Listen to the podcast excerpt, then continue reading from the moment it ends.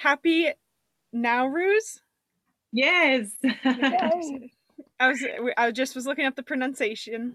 oh, thank you. Yes, it is Iranian New Year today. So. Are there like any specific traditions around yeah, that holiday? So this is a really old traditional Persian New Year holiday. So, like in in Persian year, it's the year three thousand seven hundred and sixty, and so like we've been celebrating Nowruz for that long, maybe even longer than that.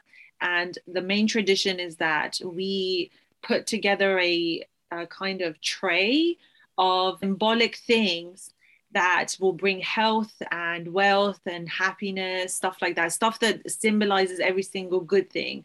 And yeah. it's seven seven things that start with the letter S in Iranian in Farsi. So we put seven things on the table and we all gather around the table at the, a specific time that the year is going to turn. And yeah. yeah, we just like wish for good things. So that's the main tradition. And there's a lot oh, of eating. So sweet. And, yeah, there's a lot of eating and like family members gathering around, money exchange. You know, it's funny. I love that part. and then I just also want to tell you, I have a splitting headache right now. So if I look like not very engaged, I'm engaged. I'm just like, I have a splitting headache. So that's all. So I just wanted to tell you that, Camilla, because I'm like, I'm excited to be here, but there's also just like someone digging into my skull. So, so I just wanted to let you know that I'm like not usually this reserved. I'm usually much more energetic. no judgment here. I've, I've suffered from headaches and migraines a lot, so I understand. You get it then. yeah. yeah.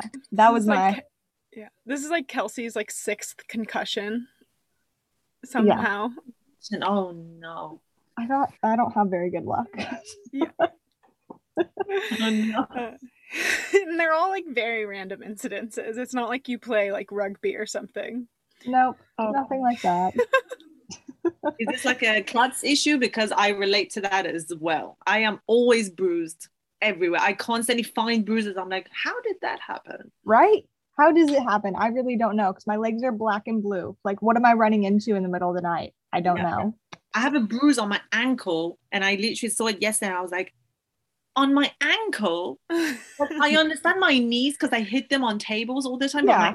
I was like literally genuinely concerned. I was like, I don't remember this. But yeah. I think you would remember your ankle too, because that's like that's a sensitive spot. Yeah, it's a weird oh. spot as well. I, I, genuinely don't remember how it and it's big, it's like this big. Kelsey, you were voted biggest klutz in high school too, right? Yeah, thank you for reminding me of that. I was. I was. mm-hmm. I could I could pull out our yearbook oh find oh your picture. Please don't. But yeah, no, that was that was definitely it. okay. Well, hello and welcome to the HEA Book Club. I'm Summer O'Toole. I'm a romance author. With me is my best friend and co host, Kelsey. Hello, everybody. And we also have Kimiya from at KKT Reads. She is one of the top book talkers right now. She always always sharing the funniest, sexiest quotes. Hi everyone.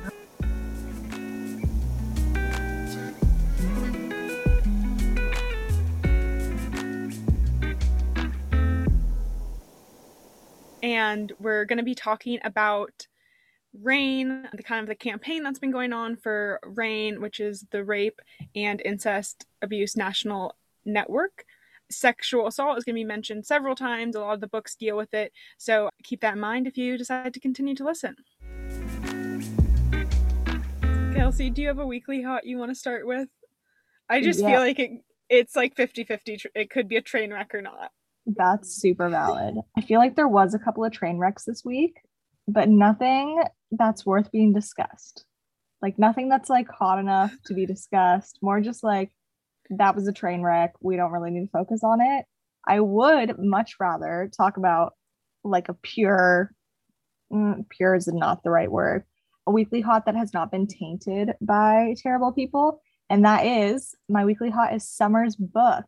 I have been rereading Summer's book, Stolen to Fight. I promise this is not a plug, but I just I have been and it has some of the mm. spiciest scenes and especially after we just recorded an episode talking all about Summer's book like I just it's still fresh on the brain. It still has all of the spicy scenes and they were so so good. So that's my weekly hot this week. Oh. I do Tickled. love the spicy book, yes. I will say that compared to some of the other books you've read, it will not be the spiciest. Who it, me? It yeah, you. it won't be. Uh, it definitely won't be the spiciest. well, that it doesn't matter as long as it's good quality. It doesn't matter how if it's a lot or not. So I don't usually like go out looking for the spiciest books. I just like I I rather it be really good. If it's one mm-hmm. scene, I'd rather that one scene be really good and like proper realistic. I don't know, something that like as women we can like connect to, not just you know two pumps and she's arriving. You know, yeah, that is my biggest pet peeve. oh, that's so valid. I something that used to really annoy me in romance books is that they would always finish at the same time. Oh. But now that I've like writing them, it logistically, like in the real world, logistically never happens, doesn't make any sense. But when you're writing them, you're like, well, I'm not gonna have one person finish and then just keep going for like 20 more minutes. so I like get it now. I get it. I feel like sometimes it happens in the real world, just not very often. But yeah. there's like the rare cases where you're like, oh, you know what? This was nice. Like, I get why the romance authors write it like this because this is pretty ideal. yeah. Yeah, it, it's definitely ideal. I also like scenes where it's not both of the participants have to come mm-hmm. you know just one it's all about one person's pleasure for example one mm-hmm. time and then later on they'll just like move on to someone else i love those scenes i find those actually more spicy or more sexy compared to the full on yeah yeah. Yeah. It's like it's more because it's on one person and it's usually like the who has whose ever's narration it is you get like all the focus on them. Mm-hmm. yeah yeah yeah. It's hot. Okay summer what was your weekly hot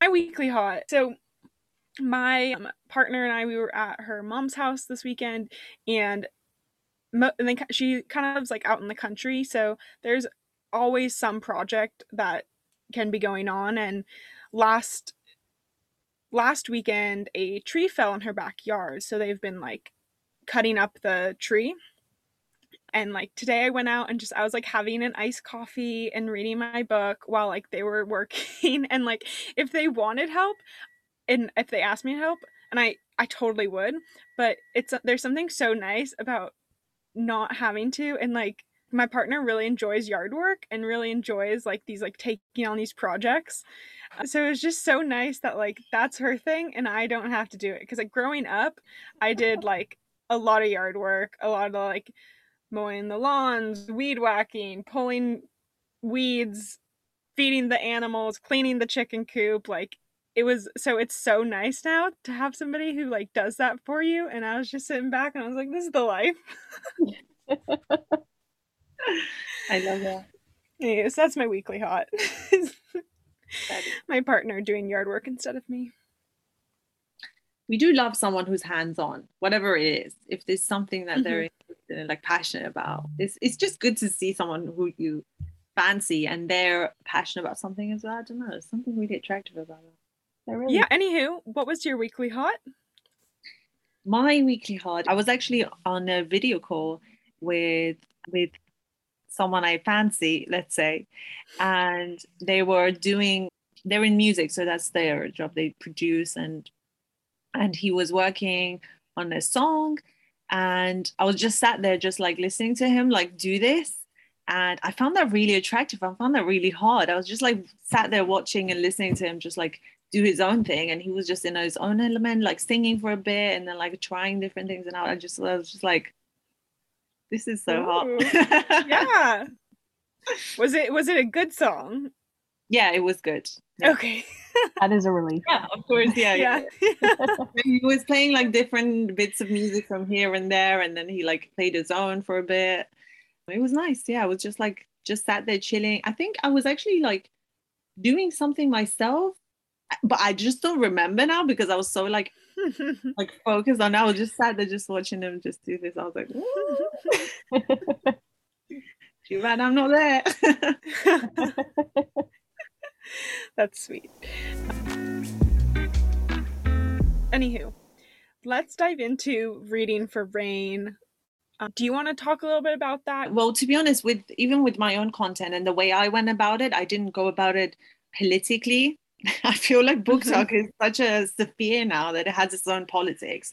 So I kind of went about it from, as you said, from a reader's perspective, just from a later point of view, not someone who was like in the middle of everything that was going on. So in my opinion, for RAINN is just basically how it came about is uh, Eros put out a CTA to all the authors who have books that deal with sexual assault or child sexual assault, CSA, and deal with it in a healthy way because uh, with everything that he shared about his experiences with it and everyone else who was who, who related to that. Some people were even triggered and they remembered oppressed memories that they couldn't mm. like hadn't remembered for years. And it was just such a sad environment for a few days. And we just wanted something good to come out of that. You know it doesn't have to always be painful. And books really do help a lot and they have helped me and i know they have helped a lot of other people to deal with a lot of their own demons maybe by writing them or maybe by reading. So one of the best outlets or one of the best kind of forms of media to deal with this except obviously for going to therapy or stuff like that is to read about something you know read read about other people's mm-hmm. experiences mm-hmm. whether they're fictional or they're real it doesn't really matter. As long as it it deals with your thoughts and emotions and everything like that in a healthy way that's all that matters. So we just wanted something good to come out of a bad situation. And if there's any money raised that it will go to other survivors that's that's a bonus that's a plus. And yeah i just i remember i was uh, messaging him. I was i was concerned about his health eros. And i said you know how are you doing? How's everything going and all? I was worried about him and i was like do you need any help?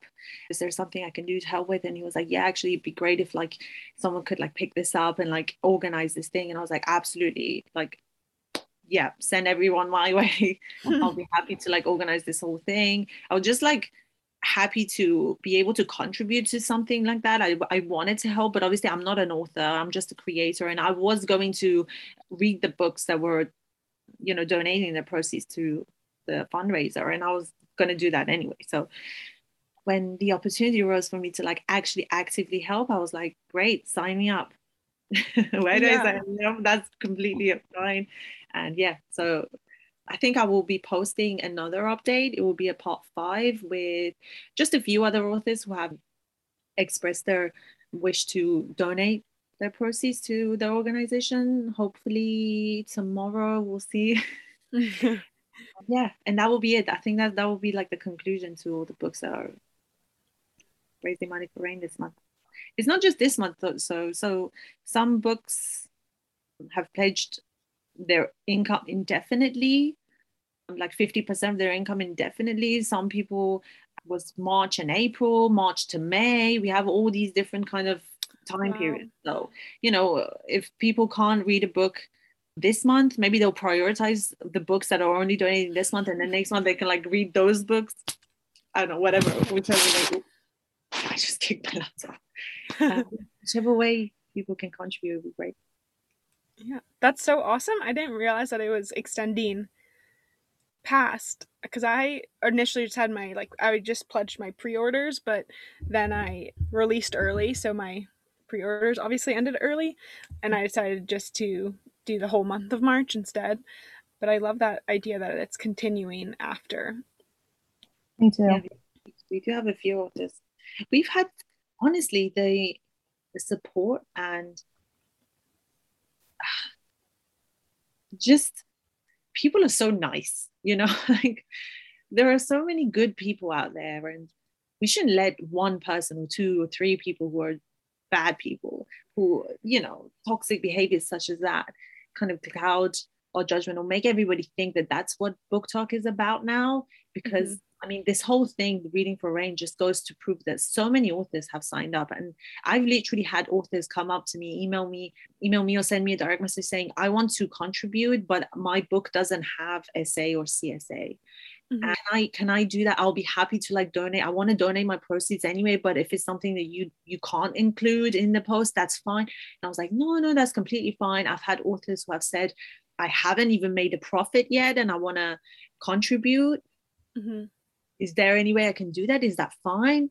How how can i contribute? And and it, it was just so heartwarming to see that people want to go out of their way mm-hmm. and forego their own proceeds for uh, their profits to a cause that they really care about and it's just so incredible. That that's what i'd rather focus on rather than the bad. Mm-hmm. absolutely yeah, I think everything that's come out of it has been a really beautiful way for it not just to have this big, like, explosive drama that then fizzles out as people forget about it. And this will be able to continue it on in a positive, productive way. Kelsey, do you want to talk about your book first? Sure. So I think that this book is it's part of the Reading for RAINN and it definitely falls into the category of there is no CSA or SA, but it is just some author who wanted to contribute. So my book was Presuming You by Sana Khatri, and it's about Zara and Galen. And Zara is this beautiful Indian Muslim woman, and Galen is this like boy from Wisconsin. And Galen is also a celebrity, so he's an actor, and Zara is a like she just works on the sets. So she loves the movie industry. She's interested in it. She's just trying to kind of break her way in. So she just works on the set and she's written this book, this like and this comic book kind of like falls under like manga as well that has been based around Galen because she loves Galen and she's like you were my muse for this book.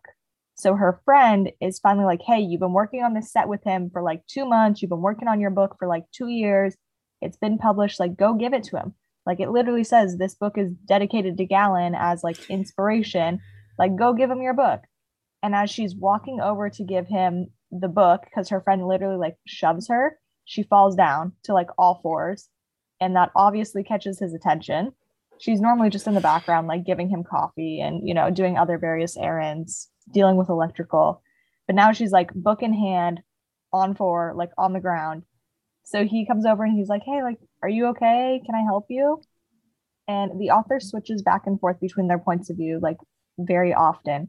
So, both for Zara, who's like, I'm in love with this man, and Galen, who's like, she's stunning. Like, who, where did this girl come from? There's like that instant connection of like, this is going to be great. So everything goes well. They have like this really cute exchange. There is like, oh my gosh, like, why did I feel so nervous about this? Like, you're so nice. And he's like, I know I'm nice. Like, I'm so honored that you're giving me your book. And her friend, Zara's friend, is like in the background, like watching the whole thing, like as best friends do. Like, Summer, I could have seen us being in this situation so quickly. so Zara gives the book to him and he's like, awesome. And he was talking to his manager. So as they like break up the conversation and they both start walking away from each other, Galen hands it to his manager and says, deal with this. And Zara just like immediately breaks down and starts crying. And her friend sees it and like she hears it too and just like immediately breaks down and start crying. They are both in tears because it seemed to have been going so well, but now it's like just deal with it. So it's like, you know, the switch was flipped and she's now like this guy's an asshole and i just dedicated a whole book to him. So she was super warm to him and now all of a sudden she's like cold and galen is now like focused on her and he was like for this whole past week like you've you've been like super cold to me but before that like we had a great connection. Like what happened is what he's thinking on his internal dialogue. And she's just like i can't believe i ever dedicated this book to him. Like my whole life work on my comic books. Like, gosh darn it, she's just pissed about it and really hurt. It's 2 a.m. Like, fast forward a week, it's 2 a.m. as movie sets go, very weird hours. and she's like out walking past the trailers when she hears like a lot of yelling and screaming and things breaking happening from Galen's trailer. So she's like, gosh darn it, like I gotta go in there. You know, like I gotta see what's what's happened in the very least. She's like, if I be murdered, like so be it, but I can't just let him be murdered by himself. So she goes in, she walks into his trailer, she immediately slips on a banana peel, crashes into Galen, and the door to the trailer shuts which doesn't seem like it would be too dramatic. However, the trailer door is broken and it can only be opened from the outside. Like the lock is broken. So now they are stuck in this trailer all night long. And she did she actually slip on a banana peel?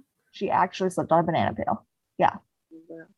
And like all the ruckus that was being made was the fact that like Galen was trying to catch a rat that had like come into his trailer and was doing a terrible job at it. So he kept breaking things trying to like catch this rat.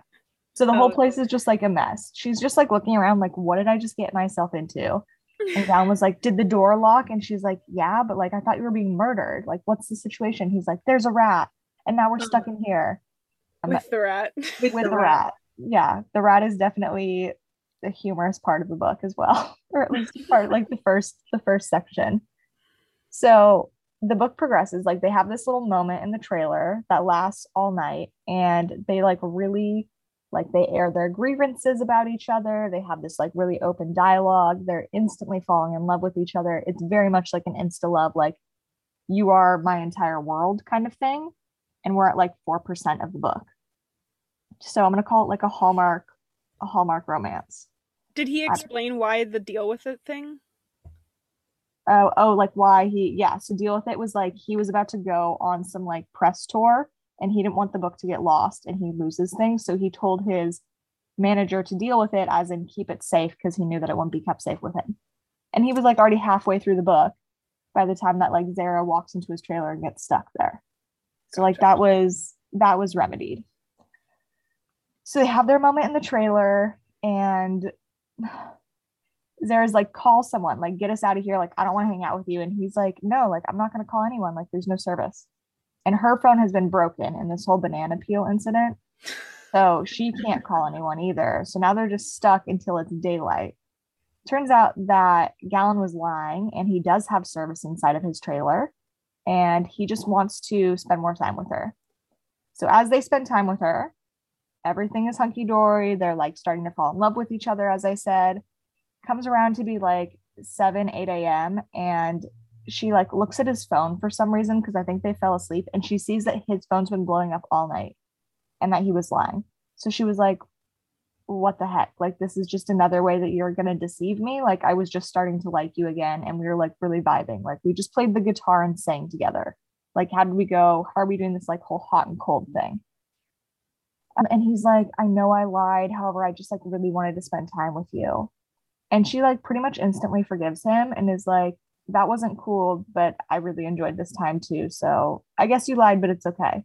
It's like the miscommunication trope but it just gets solved right away. Exactly. So the entire book is a miscommunication trope.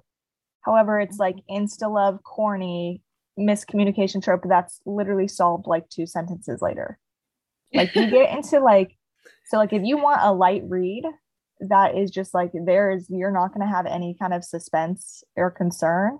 Mm-hmm. this is the book for you. Yeah like comfort read really quick. Yeah really quick comfort read. There is like one incident that does take more than one paragraph to explain and have a resolution for at the end of the book.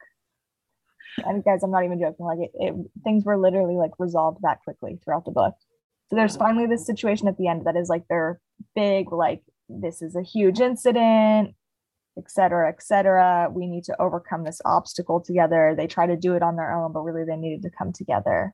And then there's your your HEA. But really the HEA was there the entire time. Yeah. Just a it's, matter of time. I mean, and it was a it was a four percent in HEA. So if you guys want an HEA, this is the book for you. This is absolutely it's like an insta love, isn't it? Insta love immediately they both love each other, and then there's just a bunch of other stuff that needs to get sorted out yeah exactly like their positions and like they had some like you know definitely like still instantly solved situations but they had some situations where it's like Zara is a normal person, Galen is not. Now they're in the public eye together. How's that going to work? There's like a jealous ex girlfriend who's out to get Zara, but like that doesn't really cause too many issues until the end of the book. So, like, there is some conflict, but it's not. It's not really talked about. Even like COVID hits during the book, and it was like no big deal like they like obviously couldn't work through it so they got to spend more time together and like that's that was the author's portrayal of like oh we got to spend more time together and it was super fun like yeah we had our fights about small trivial things but we were fine like it was just it was an hea mm-hmm. So i do have a favorite quote and this is in the very beginning and it kind of like cements the insta love and zara is like internally doubting herself a lot because she's like i am just this indian muslim girl like I write comic books. I'm such a nerd. Like, why does Galen want me? Why does he want me so quickly? Like, this seems suspicious. So, from Zara's internal point of view, why would a guy like him want someone like me? After all, he was the Galen Underwood, and I, I was nothing. He was a god. I was a worshiper. He was a storm, and I was merely a speck of dust against his might. Don't. The silk smooth husk in his voice pulled me out of my thoughts. I blinked and looked up at him. Don't what? Don't question things. Don't doubt my words. So from the beginning, he like sees she he can like just read her perfectly. And from that comes the the like the reassurances that she is enough and that she is meant to be with him because he feels it from the very beginning. Oh, yeah. that was a good quote. You know, stuff like this makes me think like if only it was like that in real life. Like like sometimes I read like some like scenarios in books and I'm like, oh my god, this is so gold. Like I want a guy to be like this obsessed with me, and then mm-hmm. it happens to me in real life, and I'm just con- constantly like, why? Yes. this is this is way too quick, way too much, or. Mm-hmm. I, I don't believe you. You're lying. I don't. Yeah. I don't understand. It's like instant love happens in real life, and I'm immediately like trust issues. No, I am in that situation right now. Someone like insta loves me, and I'm like, I don't understand what's happening. Like, and it, we're like three weeks into this insta love, and I'm like, I'm still very confused. Like, what are we? It's not mutual. Like, I don't know what. Like, you insta love me, and now I'm just like out the door. Like, you you're already on the second book. Yeah. yeah. uh, so the smut of this book was real sweet, real, real soft. What do we rate? We rated out of five. One out of five. Like it was, it was very vanilla. It was very good for them. It was very good for their relationship. So that was a five out of five for their personal relationship, our characters. However, for me and our smut scale, one out of five. And then overall, if I look at this book as a hallmark like comfort read, then it's like a it's like a six, seven out of ten for sure. Like it'll it'll pull you in, it'll keep you there with its kind of dilemmas, but not dilemmas. Like if you just want to relax, this is probably the book for you. Is it rom commy or is it more just like tension quickly diffused? There is some rom com in it, and there's definitely a lot of phrases that I think if I was better at pop culture, I would understand more. Because there was like a lot of jokes made, and I was like, oh, I know who Kim Kardashian is, but like these other people, I don't know who these people are. So that was just like a fault of my own. So there was rom com in it, but it was uh, it was more Hallmark than it was rom com still. Mm-hmm. But it was there. Like there was some humor. Like Zara had some really funny internal monologues, and she was super random. Like she kept waking up in the middle of the night to like ask Galen like the most random questions of like, I don't know, like what would you rather be, a dog or a snake? And like there was a right answer and a wrong answer, and she would just like wake him up at 2 a.m. to ask him ask him these questions. So those I always found really amusing. Uh, so there's some humor. There's definitely some humor. Yeah. Nice. So I think I found my limit I know I usually am like, I don't have a limit. I can read anything. I'm fine. I think I may have found it. And it's not because it's necessarily too dark, but it was it the the ick factor, you know, where it's like I'm just too uncomfortable reading this. I'm so curious. It, yeah, so okay, it is Be My Light by Ari Reavis. I think this was her debut novel. She has more that have come out, and I really liked her writing style. And her the main character. Okay, so let's start with this. The main character's name is Ebony, and she was assaulted by her uncle when she was 11 and the the book begins with she has it's like a prologue of like she sits down with her mom and her mom and she says like hey mom you know how you always ask me when i come home from like a friend's house if anything happened? And she's like yeah. And she's like can you ask me that now? Uh, so you know from the very beginning that something happened. You don't know it's the uncle. And then the book starts up again and she's 17 in high school and is like extremely depressed sleeps all day goes to school like comes home just sleeps is like still has a lot of like PTSD doesn't like being touched doesn't like the any time that she's like tried to kiss a boy she all she could taste was rum and would vomit on the boy. So it's it was like she reminds me actually a lot of the character from Euphoria, Rue. Now I haven't watched the second season, so I don't know if this still fits her character, but that kind of like really uh, she was very consumed with her darkness and she even at one point attempts suicide in the book. She well she attempts but then ends it or stops the attempt before it goes through.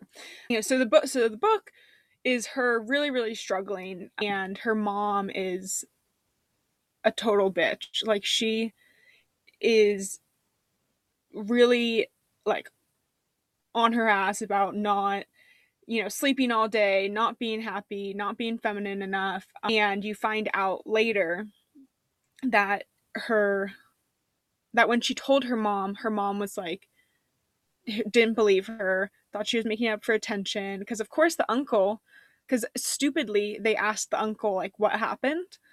I know and he said that he he he was just tickling her and maybe like he tickled her a little too much and that made her uncomfortable. So the mom doesn't like believe her and she really really struggles with like a lot of guilt and shame and she ends up getting suspended from school for getting in a fight and the boy this boy shows up on her doorstep and is like hey like i'm in your class um here's the homework. I also live right down the street. And she's like who are you? Um, and apparently he's been like obsessed with her. He thinks she's like so beautiful so intriguing and he's like the sunshine. His name is marcus and they start sort of like this flirt flirtationship and then they have like the actual like do you want to be my boyfriend girlfriend talk? Like over text. So it it's a i thought it was a rock star romance. I don't know where like i got this idea. I don't know maybe so music is really really important to her. She's always playing music and the author mentions what songs she is listening to. So i think maybe one of the reviews mentioned like music is her her thing like it's what's kind of like keeps her from like totally being pulled under. And i just kind of took that as rock star celebrity. Uh, it's like definitely not it's a it's a high school like coming of age new adult. And that is that is kind of like why i didn't end up finishing it because as they started getting more intimate as a couple and they're like both 17 i think which is like technically legal and but it just i just that was my limit was like reading about high school students being intimate. I was like mm. and that she also has a memory like she explains what happens during the assault which was tough to read.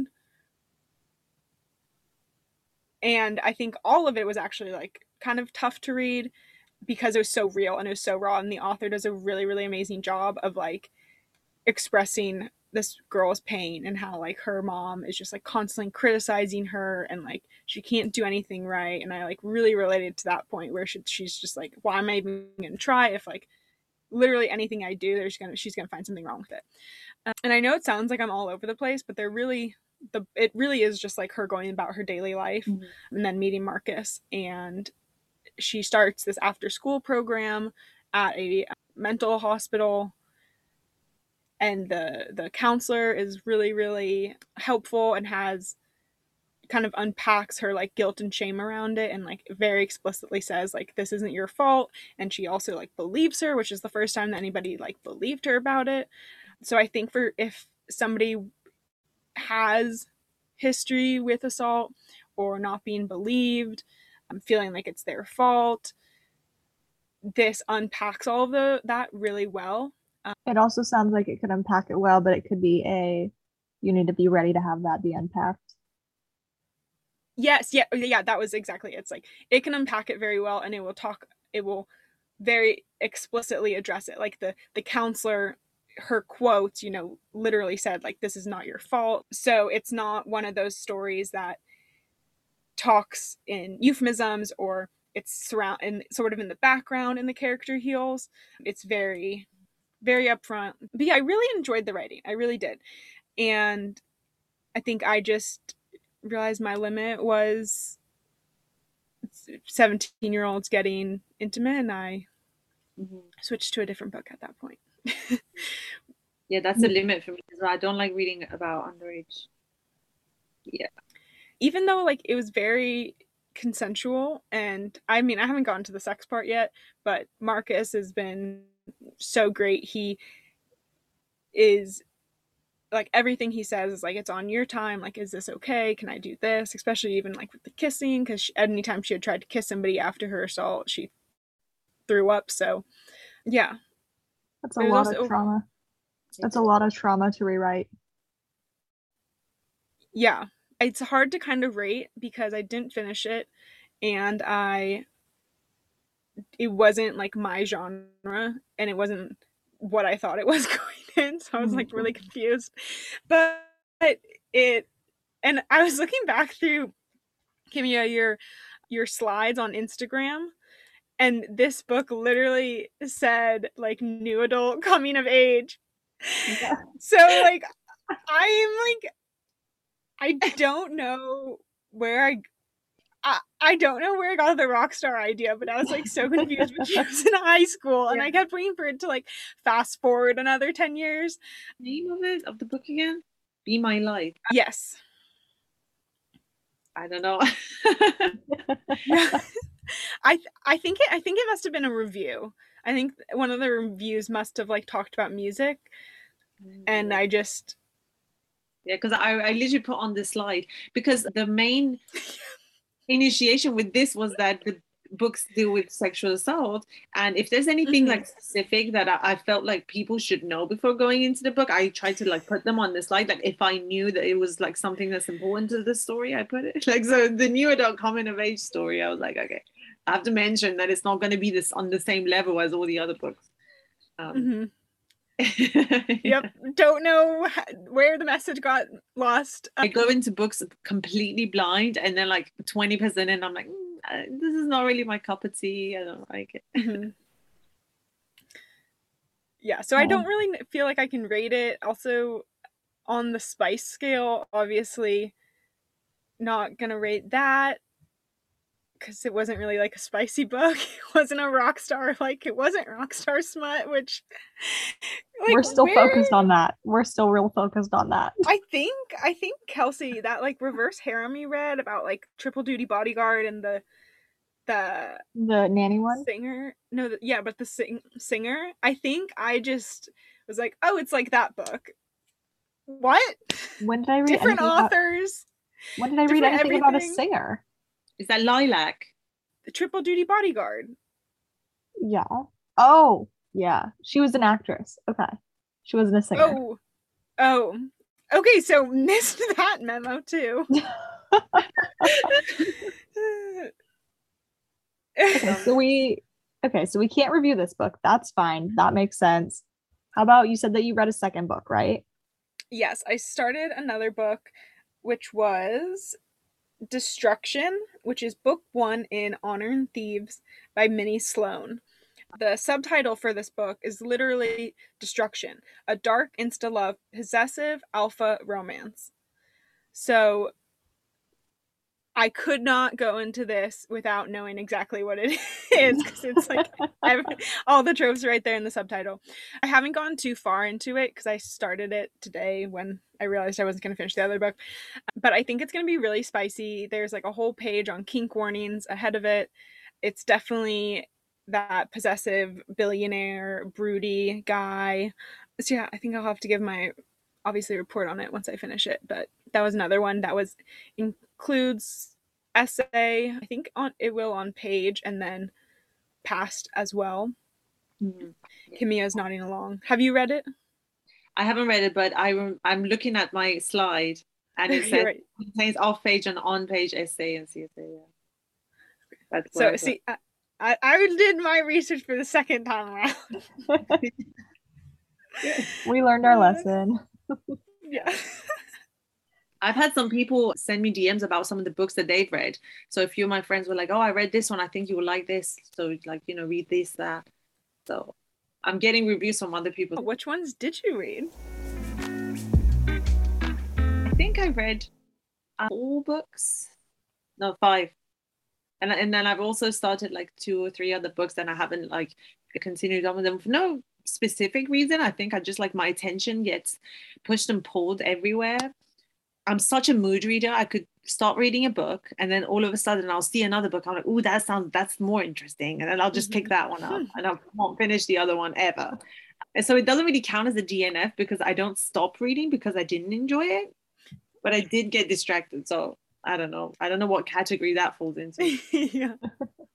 But I read, I think the first book I read out of all of these reading for RAINN books was Naked Hearts by Valentina and it's a billionaire single father romance.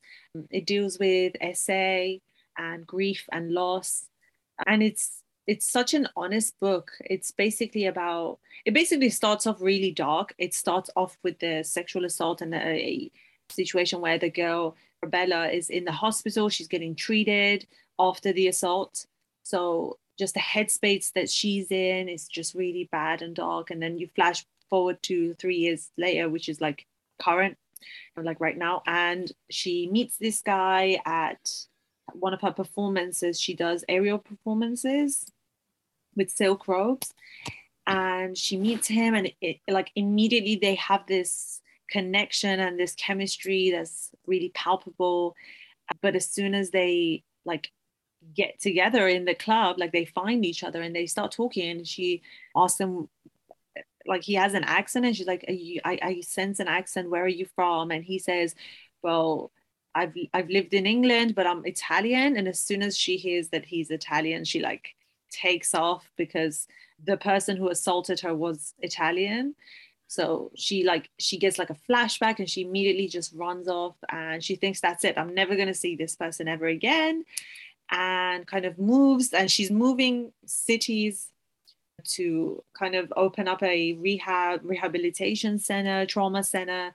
And she's a psychiatrist as well. So she's mm. she's she's kind of like i love her character because she's a psychiatrist and also she does aerial dances. I love that. I'm like way to have an extracurricular you know? My yes. like i do yoga for like 10 minutes every morning. I'm like yes. Yeah I did something yeah and that is not a mild extracurricular that is like that's a whole yeah. Dang, yeah, you can't just half-ass it because you're hanging from the ceiling. Yeah, you have to like really train for this. It's so crazy. That she's like, "Oh, I'm I'm a I'm a psychiatrist as well." I'm like, "What? what?" I thought she was a performer. We no, love a woman who does it all. Yep. Yeah, I love it. I was like, I felt so inadequate at that point. I was like, yeah, I, I don't know, maybe I should pick up a hobby or something. yeah, so she basically moves uh, to a small town, to her hometown, I think, and she wants to open up this trauma center there. And they're looking for houses there, and they find this really big mansion that has a lot of space that's perfect for them, for this uh, for this trauma center. And who's who's looking at this house as well? Guess who? Oh, Semi-Italian. Yeah, our tall, dark, and handsome Italian billionaire who owns ski resorts all over the country so yeah he's always he's like i don't know he's got like this mysterious vibe because he's also been through a lot and he's kind of you know they do kind of go through this like a bit of a mis- miscommunication trope uh, once or twice throughout the book and i know a lot of people don't like it but genuinely i don't really mind miscommunication tropes because it happens in real life a lot Mm-hmm. And I, I kind of like my books to be somewhat realistic because you know you you see and you hear something and you know that puts you off that person. You say I'm never going to talk to them again, and then later on they realize what what's gone wrong, and they're like, it's not that mm-hmm. deep. Yeah, calm down. so they kind of like get together, and it's a bit of a slow burn because the spice doesn't happen until like 60% in the book. And when it does happen it's like one chapter after the other of all of these things that the guy likes to do for her. And he arranges a romantic dinner with like roses and like a chef that cooks for them. And he um, like and he puts up these silk robes for her to like and she sees the the robes and she's like oh so you want me to perform for you and he's like no I'm yeah. like, like I was like oh, I didn't see that coming either I was like okay, she's gonna dance for him. But he's like, no, this is a prop. I was like, this is getting kinky. I like it because it was in the beginning. It was really like sweet because she's she's a SA survivor and it's really difficult for her to like open up, and that's why it's a slow burn because she needs to work through everything that's happened to her one by one, step by step. And it's not until she opens up to him and lets him know that the things that have happened or have been so traumatic that every time something they they take a step forward she takes like five steps back and she freaks out and he he's kind of confused throughout the entire book like why is there so much back and forth? And that's basically the miscommunication. But then suddenly at one point in the book she's like i've had enough i'm going to tell you. And she she like tells him everything. So we don't really get a flashback into that time. It's off page, but she describes it in a lot of detail. She literally explains to him exactly what happened and how it happened. And it was like difficult to read because it was so descriptive. Usually, a lot of SA that happens in books that I've read happens off page, except for Haunting Adeline, which that's, you know, very on page. But with this one, it was also so real, it was so raw and the way that she deals with everything within her mind is so honest and i really loved it i feel like for some people it could become triggering because it does go into a lot of detail and if you've had experience with say if you're a survivor or you have those triggers you're sensitive to that it could get triggering but I, like i have a really high tolerance because I, I was posting tiktoks about the book as i was reading it like sweet sections from the book. And I do this a lot. I haven't even finished the book and I'll just upload TikToks. And the author was like, let me know when you finish or if you need like a shoulder to cry on. And then later on when I finished, I was like, you know, I have a really high tolerance for dark stuff. So I was fine, but I can I can t- I can see why you would be concerned that somebody would read this and get really triggered. Mm-hmm. But I really loved it. I I love that again, I've said this before, but it was so honest and the the way the author wrote about the internal struggles because the character Arabella goes through like one paragraph she's degrading herself thinking I will I'm not good enough like I'm dirty and I'm you know why would this good man want me and in the next paragraph, she literally works through these thoughts. In the next paragraph, as a psychologist, she like kind of stops herself and she's like, no, do you know what? I'm done. Like I'm done putting myself down. I'm done blaming myself for other people's mistakes, for other people's bad behavior and abuse. And she kind of slowly just pushes herself out of that shell that she's built around herself for the last like three years. So I love that. I love that everything happens slowly. It's a very I, I honest depiction yeah yeah, we do we do love some honest theme books. You know, it doesn't always have to be sunshine and rainbows or stuff like that. I love the idea of the the narrator being a psychologist because she you're yeah i mean like you said she's working through it and like challenging exactly. herself in yeah i thought that was a really nice touch because she even mentions in her internal dialogues that internal monologues that when she's putting herself down and all of these dark thoughts come into her head she's like i i'm I give myself the same, I want to give myself the same advice that I would give my patients. But, you know, you can't taste, you know, you can't hear yourself. Sometimes some some words have to come from other people for it to be impactful to get through to you. So she could she literally works through all of this. She's very like self-conscious in that sense and as a reader if i feel like that would really help someone who has experienced SA and they haven't gone to a psychiatrist or who, who aren't self-aware of their internal thoughts i feel like when you read that and you see that this character is dealing with it the same way everyone else is like so like i would it really helps. It like you can literally think the same thoughts that she's thinking as reading it like mm-hmm. work through so i love that.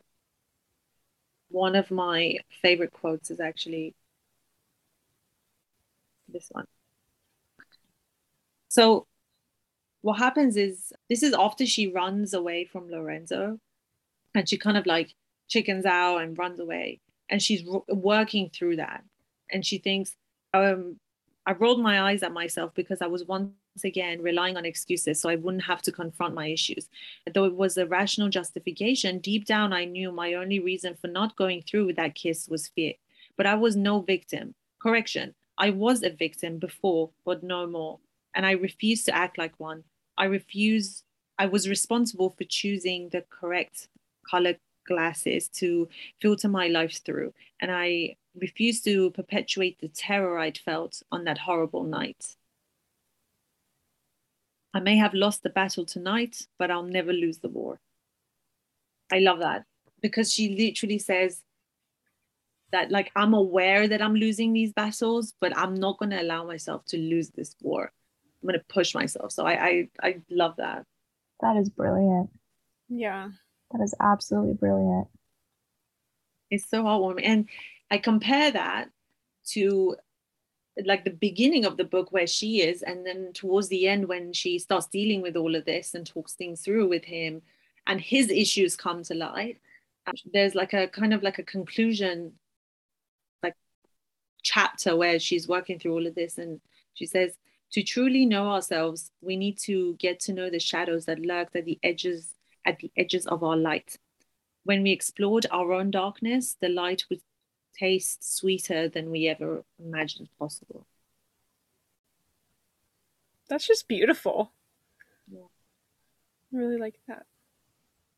And i wish i talked to myself like that when i was giving myself pep talks or when I do give myself pep talks. Can you imagine?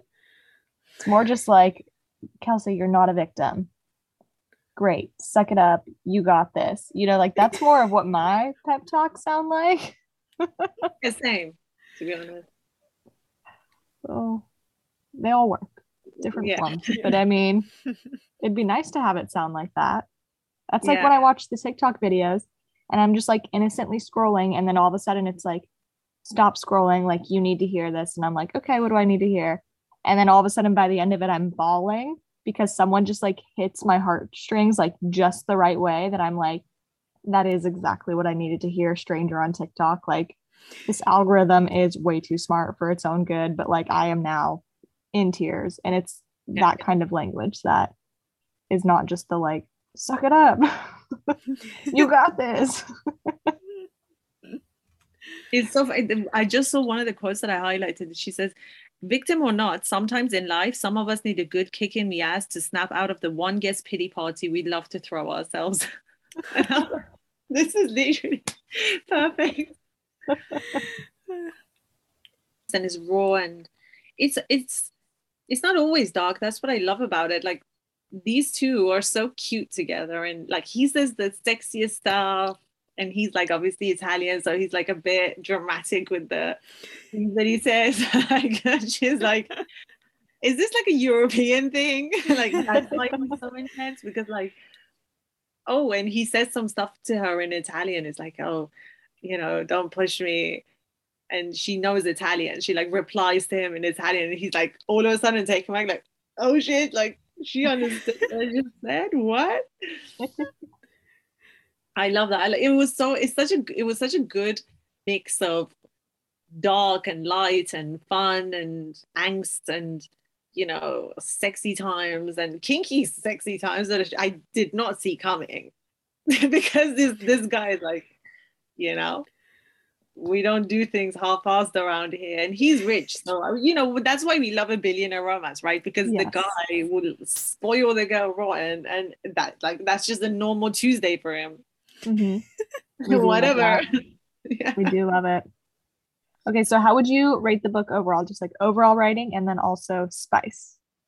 Overall writing out of 10 are we to, do you guys rate? Because yeah. my rating okay out of five. So out of 10 i would give it a 9.5 and that 0.5 is yeah i feel like sometimes maybe it could have been a bit shorter or more concise but i'm, I'm really picky it would have been a 10 out of 10 if it wasn't just like i don't know it's really hard for me to give something a 10 out of 10 or a 5 out of 5 always like 4.5 yeah um but then also so the spice wise out of 5 i would give it a 3 out of 5 it's a good solid three out of five. Once it picks up, it picks up. There's a, there's some really hot, and I like I love the quotes in it.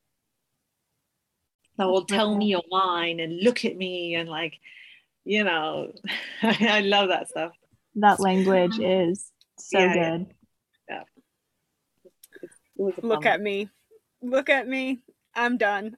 Yep. It's out. It's over. Look at me. I'm a puddle please. No, no, no. I hear off the floor. like I try not to hear Batman when he's like, "Look at me." Oh. I try like, okay, Kim. Like every time I read it in a book, I'm like, "Don't go there. Don't go there. Don't go there." And then I'm like, "Look at me."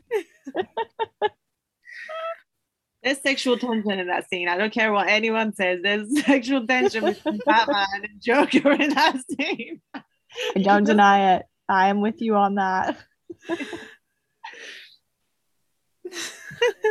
I'm just.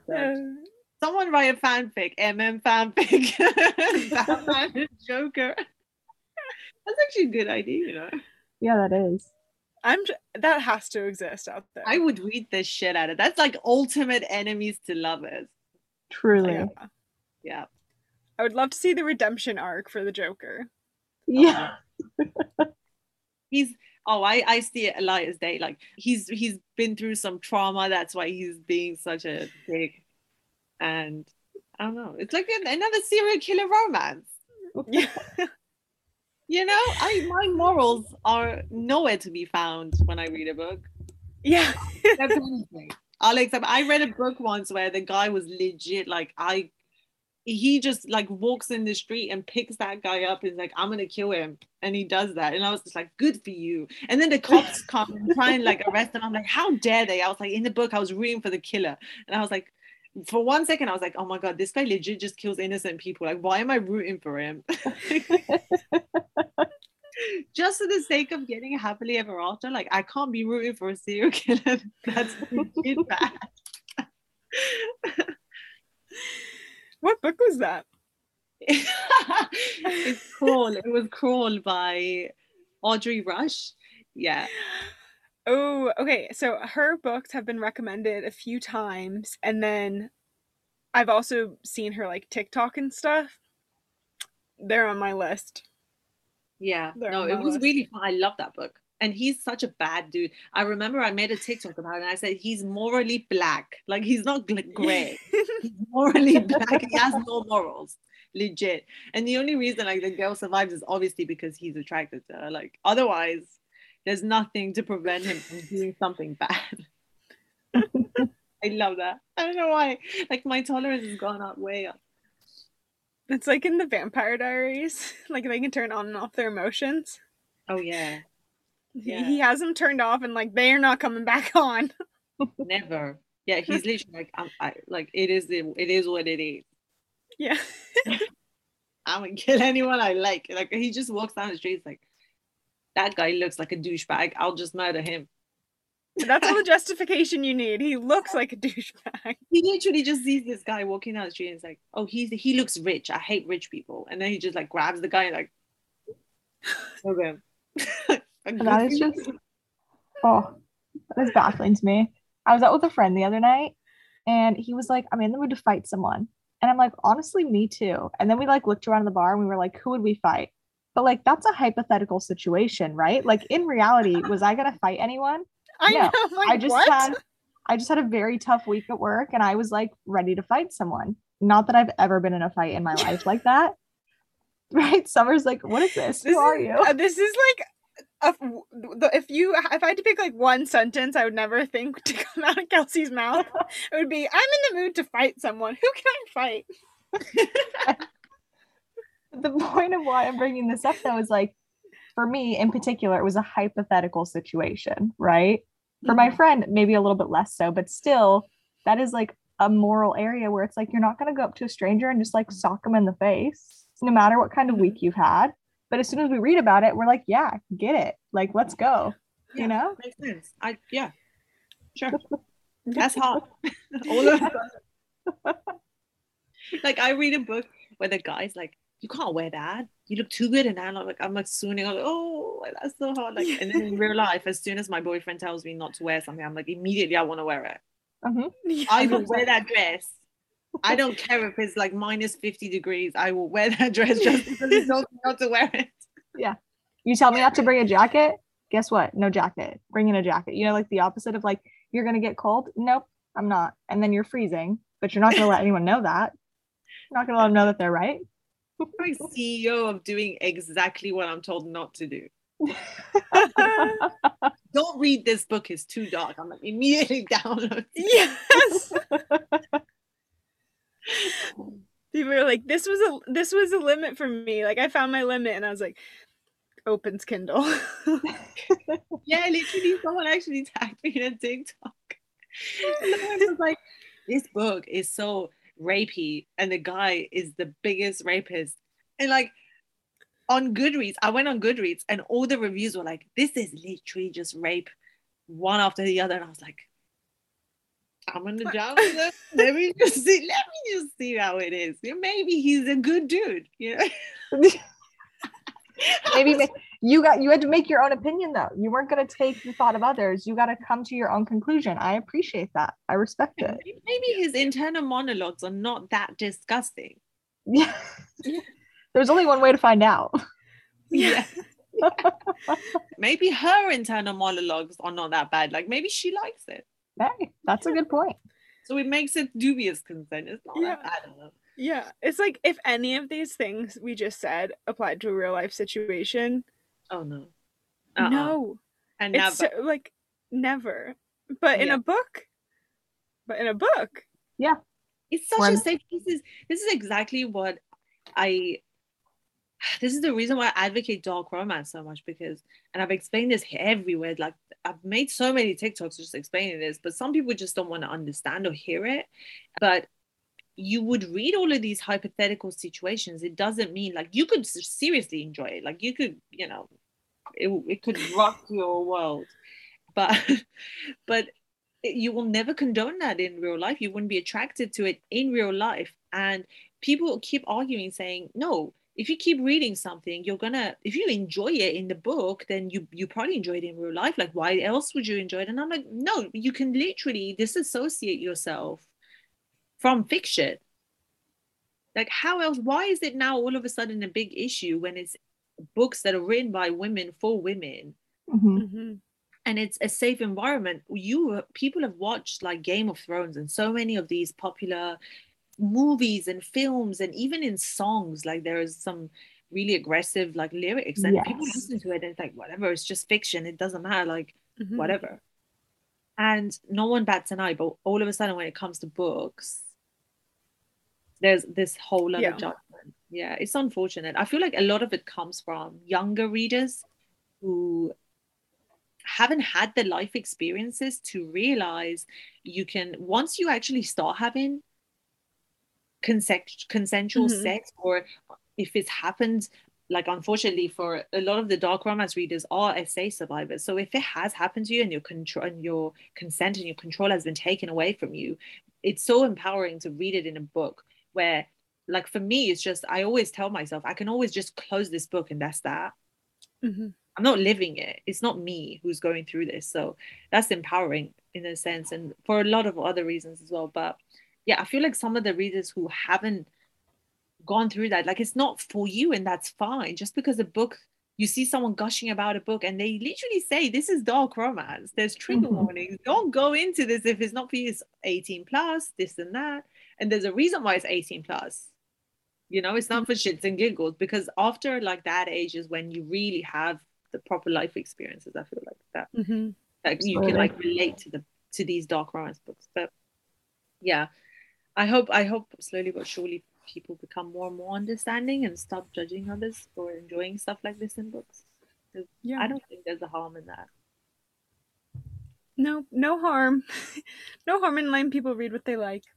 Mhm. I like to me, dark romance makes it makes so much sense that I like it and that I write it and I read it because I in high school, I think it was, I would literally go home every Friday and st- I didn't I would like not make plans with friends. I would go home on Friday because there was a Criminal Minds marathon every Friday from like 4 p.m. to like midnight. And I would sit in front of the TV and watch like eight episodes in a row of Criminal Minds. So it's like this makes sense. Like this adds up. So I also feel like not only does dark romance provide that like safe space where like you know there's going to be a happy ending, you know you can step away, you know it's fiction, but also for anybody who enjoys like true crime, criminal minds, like anything with that it like makes sense, you know. Yeah. It scratches both those itches. I Yeah, love like, how like I love watching serial killer documentaries. I love them. Like I love listening to podcasts and true crime documentaries and stuff like that. Like I like them. It doesn't mean like I'm gonna go out and turn into one. mhm. Yeah. Exactly. I know like I was never like Summer, like I never watched true crime documentaries. And that's fine, but for me like dark romance or darker because we all know that that's not my favorite genre to pick up. But like I am a survivor of SA like multiple times and because of that I have so much healing when I read these books. So maybe I don't want to read it all the time because maybe I'm not always in the mood to heal, but at the same time like it's always there and as you said Kimiya like I can pick up that book, get into it and then I can put it down. And at that moment, like that's when I have control over the situation. And to read these stories about other people gaining control over their situation then gives me hope to grow in my own life. And that is a beautiful, beautiful thing and a really safe thing. Like I have the control. And that's what you Mhm. need when you are a survivaler of SA. I feel like that needs to be the tagline for dark romance. Because it's also you get the happy ending, like you're guaranteed like a satisfying happy ending.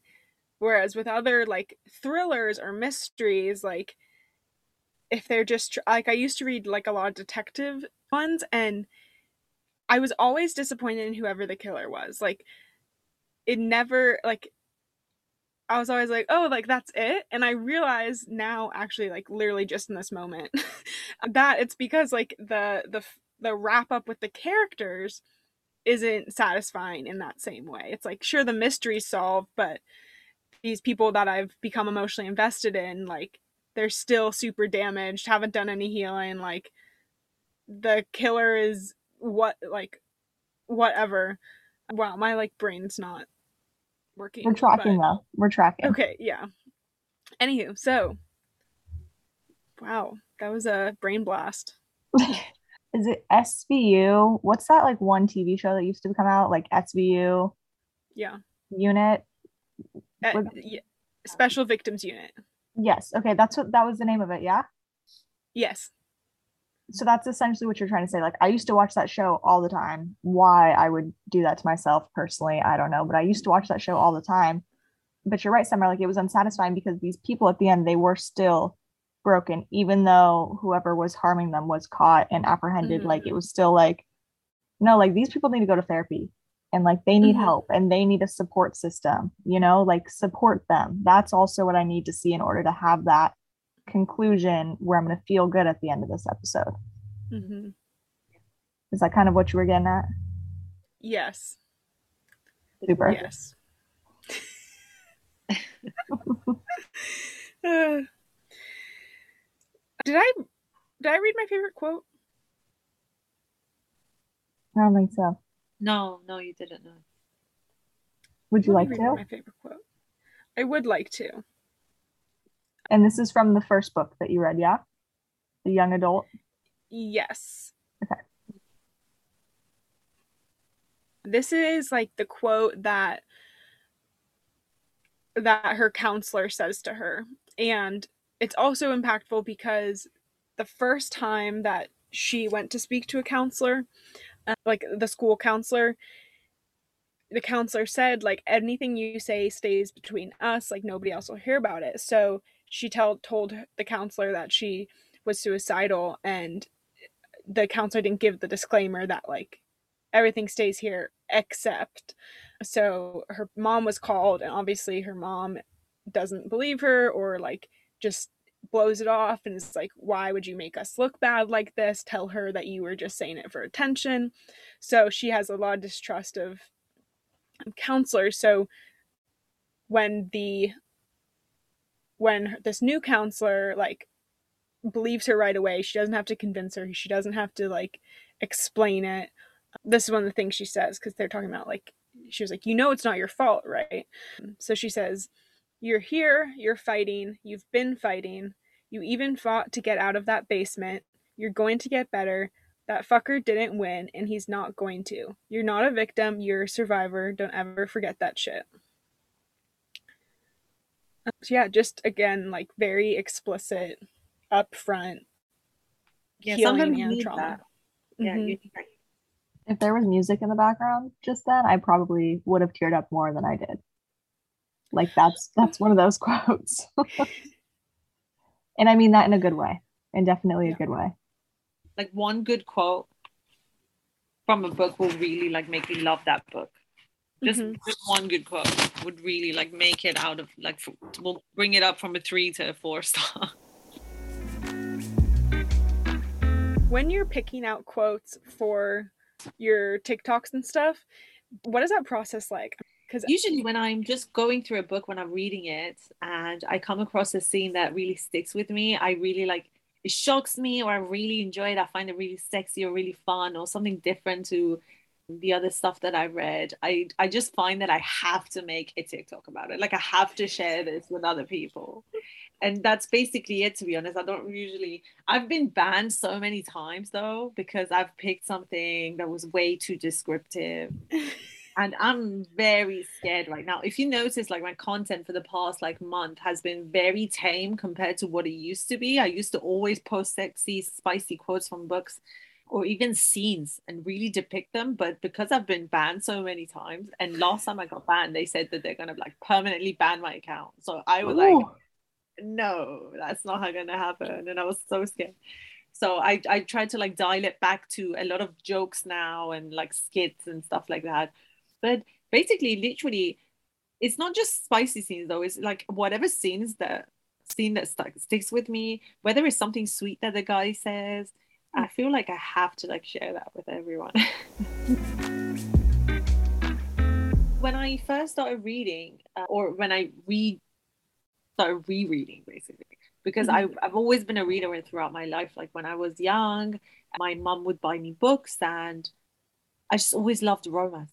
And this was back in Iran, so I would read Iranian romance, which legit has no, it doesn't even have hand holding because it's it has to go with the laws of Islam, and you, there there can be no nothing nothing sexual ever. wow. So there's no there's not even a hand holding scene in the Yeah. entire book. Like I remember I read one book that had sexual assault in it, and the girl's fiance sexually assaults her, and that was the most descriptive that I've ever heard, like ever read in a book at the time, and that really stuck with me because I remember like I was so it was the first time I had read a scene like that. I I it was kind of like it opened my eyes to something like that could happen. Mm, you know and i was probably too young to read something like that. Maybe the book was like for 18 plus but i read it anyway. And because there's no real age rating in iran because there's no explicit sexual scenes for it to Yeah. have an age rating. But that scene really stuck with me and i was just i remember every time like i would i would see a film or like i would hear of a situation that was similar to that i'd be like oh my god something like that could happen. Or if i was in a situation if i was alone with a man i would think oh my god like what, what if they sexually assault me? And unfortunately it did happen. Like i laugh about it now but it did happen. Like i just wish like i took it more seriously i don't know. But this is why i feel like it's so important for books to have stuff like this even if it's not very descriptive just have something in there to teach girls that in a healthy environment that stuff like that could happen and like look for Mhm. the signs. So you know because we love reading romance and fluffy cutesy romance that is suitable for underage girls is great but it's not realistic Mhm. so we kind of put this rosy picture of life for you of romance for you. And it's just not realistic. It's not how things go in real life. Sometimes when a guy is like obsessed with you more often than not it's a bad thing. Mhm. like it's, it's not like in romance it's like, he sees her and like immediately insta love. Like you know more often than not it's a red flag. Um Yeah. you know when when he wants to like take you to the lake it's not because the lake is a romantic place you should Yeah. probably share your location with your mom and dad like you know you you don't you probably should tell him that you're like recording everything Like, I don't know. As soon as you said lake, I was like, that's the scene. That's the start of a bad scene right there. Just take Yeah. you to the lake. Bad Yeah. scene. to the lake to the woods no like it's cutesy and romantic in books we oh we're gonna look, look at the stars and have a picnic i'm like what no we're going somewhere public are you kidding ever never never no on a first date i think not Yeah. Um, but yeah in books it's cute whatever With my I with my students, we've had conversations before where I'm like, hey, what does a healthy relationship look like? What does an unhealthy relationship look like? Because they're not being taught these things, you know, or maybe they don't have the best examples at home.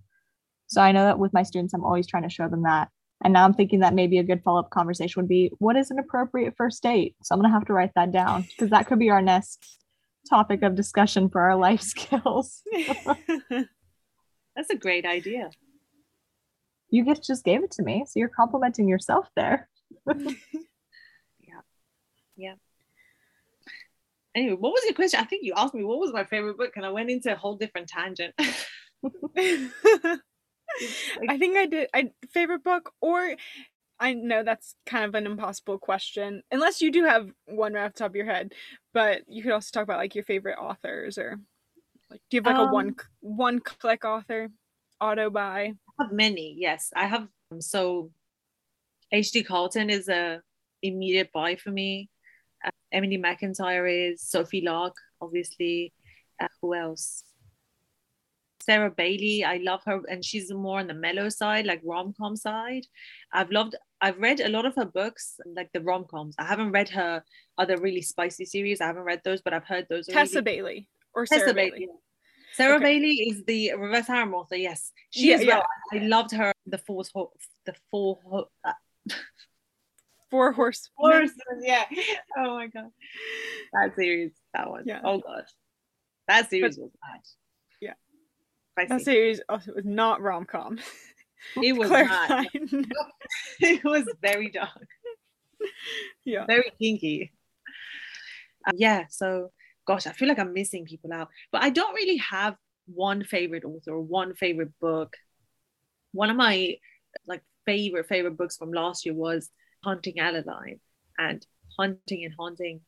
I'm gonna count them both as one and say that it was my last year, but that book has really stuck with me. Uh, it was especially book two. It literally put me through it. That book, as I said, I have a really high tolerance for dark content for everything and anything. I've read it and I it doesn't really get to me because I can disassociate, I can compartmentalize. But with that book, it, it triggered me. I remember I cried a lot and I cried myself to sleep and then I woke up with coffee and I was like, I love this book so much. It's it's hurting me, but I love it. And it wasn't even like an SA scene that triggered me. It was the healing. It was it was when she started like talking about it and dealing with it mm. and breaking down about it and like coming to the realization that what kind of effects is going to leave her. So that's what really just I was like, I'm still not okay. I pretend I am okay, but I'm not. I was just like, yeah, I love that book. I love her and her style of writing. I just think it's the perfect mix of dark and kinky. we love Zade. I love Zade. He's like my ultimate book boyfriend. If I could like say I want a man in real life, it would be like just give me give me it. I love that she had said that her like Zade kind of came to her like fully formed like as a character, but a lot of like characteristics or little things about him were influenced by her boyfriend. Mm. So I know someone like had asked her, did anyone inspire Zade? And she was like, Zade is his a whole other level, but my boyfriend. I was like, that's so that's so great that like she has a muse who is also works yeah. as a great book boyfriend. That's Absolutely. I love that. I hate her. I'm so jealous. Oh, it's so beautiful. I love that. One day. yeah. Oh, yeah. And then you'll be gaining I pick the good stuff from the book boyfriend, not the you know psycho stuff, because I know yeah. like I won't be into the whole psycho behavior. But you know, I like I like the obsessive. Mm-hmm. I I don't know whatever. i like to be obsessed with me. Like that's that's the kind of devotion I want. Maybe not stalk me or steal my underwear because that's disturbing, but the other stuff I like that. It's almost like devotion, you know. Yeah. Like you are the center of my world. Exactly. And therefore, I'm going to be obsessed with you in that way, in the way that I see you not only as the center of my world, but also like you bring light to everyone around you. And I'm going to lift you up as a person. Yes. All the good things. Value for both your brain and just wanting to wreck your body. Amen to that. That reminds me of something that had popped into my head and now I like anytime I'm reading a book I'm like asking myself this question. So in Ruthless Creatures, they have like a week where they're together and she's kind of summarizes it and it's like we just hang out together all day, like watch TV, blah blah blah. And now all I can think about when I'm reading these books with like these like psycho unhinged men or even even like the like mentally stable like billionaires and they're doing all these grand gestures and stuff. And now I'm just thinking what are they like if you're just watching TV? Like is that possible? Can you guys like can you guys just sit down? You know what I mean? And now I'm like dissecting it and I'm like this relationship would never work. or like I don't know, or or not necessarily that, but it's like I'm ruining the the fantasy because I'm trying to picture them in like the mundane. Or yeah. like the stupid arguments that me and my girlfriend get into. I'm like trying to imagine their their fights and instead of being like, You're my everything, like my heart yeah. beats for you and being like, You didn't put down the toilet seat, like Okay, I just read a book though that I'm not going to remember the title of, but I just read a book a few weeks ago that talked about the mundane fights. And he was still a billionaire and it still worked out. It was like one of the office romance ones that we read. Not so meet cute. I don't know if that was it. I've heard it. Put me in detention. No, it wasn't put me in detention. I don't think it was a not so meet cute either. It was the one with, uh, with oh gosh, oh, I'm gonna butcher this. Where like Dreamland, like it was Disneyland, but it was Dreamland, and it was a whole oh, series. Uh, oh, Lauren Asher. Yes. Terms and yes. Conditions. that one, terms and conditions. So that one, they had mundane fights and it was like normal. And like they watched NASCAR together and it was normal and it was weird, but it worked. That, but that's the first time that I've ever seen any kind of writing like that to like actually pick up on those mundane moments. It was kind of cute. I like that, yeah. Hmm. So at least in my book, this book's world, they watch NASCAR and other movies and they were chilling. So summer they still managed through the mundane fights. I just want to let you know. Yeah.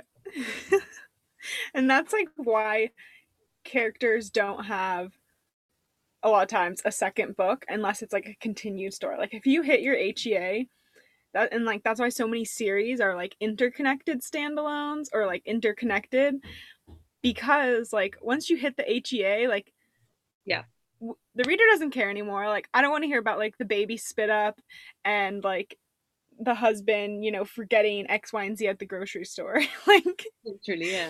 yeah. i can only think of like two books that i've ever wanted an hea just to continue because i like the writing so much mm. where like i would be happy reading another book of them just having their hea and their mundane fights like i can think of two books and that's it oh i could i could oh haunting adeline if if H.D. Carlton writes 50 books just about them going to the mm-hmm. grocery store. I will read that. I, I will read that shit. and if she just writes his grocery list, you'll also read that. I'll, I'll get Eros to like read it out so we can all be find that hot anyway. You know, like I think he did a quote for Zade, and I was like, why would you do this? Like I, he stitched one of my videos from Haunting Adeline, and it's the one where Zade is like, "You look so good crawling to me," and I was like, "Why would you? Why would you do that?" Now all I can hear is like his voice as Zade, and if there's ever like a audiobook, like it won't be good enough because now it's all ruined. I was like, "Why would you do that?" so funny. Yeah, anything, anything, Zade, I will eat that up but I think I feel like they're gonna there's gonna be more in that series, so we'll we'll get more of him. But you know, in the background. No, better than nothing. Sometimes yeah. you'll take those crumbs and you'll enjoy I, them. Yeah, I read like some books where one of the characters makes like a two paragraph appearance. Oh, Crescent City too. Aidas, like he's only in the book I think for like two char- two paragraphs, and I was like, eating that up, I was like, oh my god. I don't know. Do you have you guys read that series? I haven't, not yet. Okay. Yeah, he's like he's and I I don't even like blonde characters. He's I think I feel like one of the only blonde side characters that I legit always like, where is he? Where is he? when is he gonna come? He's probably not even a good guy. He's probably a villain or something. And I'm just always like looking for him in the book. I'm like, I can't wait for him to make an appearance. Anyway. I have not. I can't. I'm a very slow reader, so I know if I get into that series or the other one, and honestly, I'm, I do not really know the difference. Crescent How City. Many, Crescent City is different than ACOTAR. Or yeah. is it same same universe or not same universe? No, it's it's different series. Okay. Uh, they're all the same in my head. I've read uh, from Blood and Ash, and those are really thick books. But I love the the style of writing in those books, and I love the characters and the story. But with Crescent City, it's more like because I read ACOTAR and I couldn't not read this series and I was just kind of hoping that it would be just like that. But it, to be honest, it was a big disappointment for me. I didn't like book two. I didn't really like book one either. And I'm not one, but I'm not someone to sit there and bash a popular series because I, I like to have a controversial opinion. If I don't like mm-hmm. something, I'll just say I, I didn't really like it. I didn't care for it. It was like I think a three out of five for me overall, and the spice was just like one out of five. It was just so disappointing. But yeah, like I'm gonna continue with it because I'm crazy, but hmm, hmm. you know what? That happens. Sometimes you're like, I just gotta finish it, no matter what. Like it just it needs to happen. Yeah, and then there's like a cliffhanger at the end of book two, which literally is like my only part. The only part of the book that I liked was the last chapter. The very last chapter is the only part of the book I liked. I was like, okay, the, okay, I'll fine, I'll read the next one. Gosh. well, I feel like we could all talk for days, but we are limited on time. So, Kimiya, is there anything that you want us to know? Anything that you want to talk about for Reading for RAINN? Anything like that before we wrap up here? I just want to take a moment to just thank everyone who's signed up, who's pledged the income from their books, you, Summer, as well. Everyone who's read these books in whatever way they've tried to support this movement. Um, anyone who's donated even like a pound or a dollar or whatever they could. I just want to thank people and just say that as someone who was like in the middle of this whole thing going on, and not in the middle, I wasn't really in the middle, but someone who like was in the trenches, I guess, as a mm-hmm. creator. It's so good to see that a community come together and just try and change the narrative and like shift the focus from something bad to something good. And that's just so valuable and heartwarming. And it, it just makes being part of this community so good and like worth it. Make, makes people want to come in and read and join and be creators on here and uh, become writers. So many people have been inspired to become writers and share their stories. And I love that. So thank you to all the lovely, lovely people who have supported this whole thing. Oh. And for anybody listening who wants to donate, um, you can donate to this specific campaign for RAINN on at at vo dot eros e r o s because I think is that is that right? Like that campaign is under his profile. Yeah, yeah. Like it's, it's a specific fundraiser. Yeah, so we've we've I think a lot of authors have also shared the fundraiser campaign by him. You can anyone can donate to just RAINN directly if they want, because I know mm-hmm. some people can't donate to that particular fundraiser because of their current location. So you know, whatever donation that people want to make, if it's something that if it's a cause that's close to their heart. It doesn't even have to be RAINN. It can be other charities. If if like they have a charity that's local to them, that's important to them, donate to them. All that matters is that we shift the focus from blame and hate and toxicity to support and healing and recovering and stuff like that. Mm-hmm. Yeah. Thank what you so much. to end on. Yeah. That was a beautiful note. Yeah. Tell us where could we find you if we wanted to find you on social media? Uh, me, so I'm always on KKT Reads at KKT Reads on all platforms. So TikTok, Instagram, Goodreads, uh, even YouTube. But I don't really have a YouTube, so I like other people, other people's videos. Um, yeah, those are my best ways to contact me is through those, to be honest, and by email. And all of my links are in my bio. Beautiful. Thank you so much for coming on today. It has been an absolute treat. My pleasure. Thank you guys for inviting me. I had so much fun today. Oh, yeah, this was a joy. And happy new year. Yeah. Thank you. Thank you. awesome. Thank you again so much for joining. This was so fun. Love you guys. Yeah. anytime. Anytime. Thank you all for listening, and we will see you in the next. Doodles! Doodles!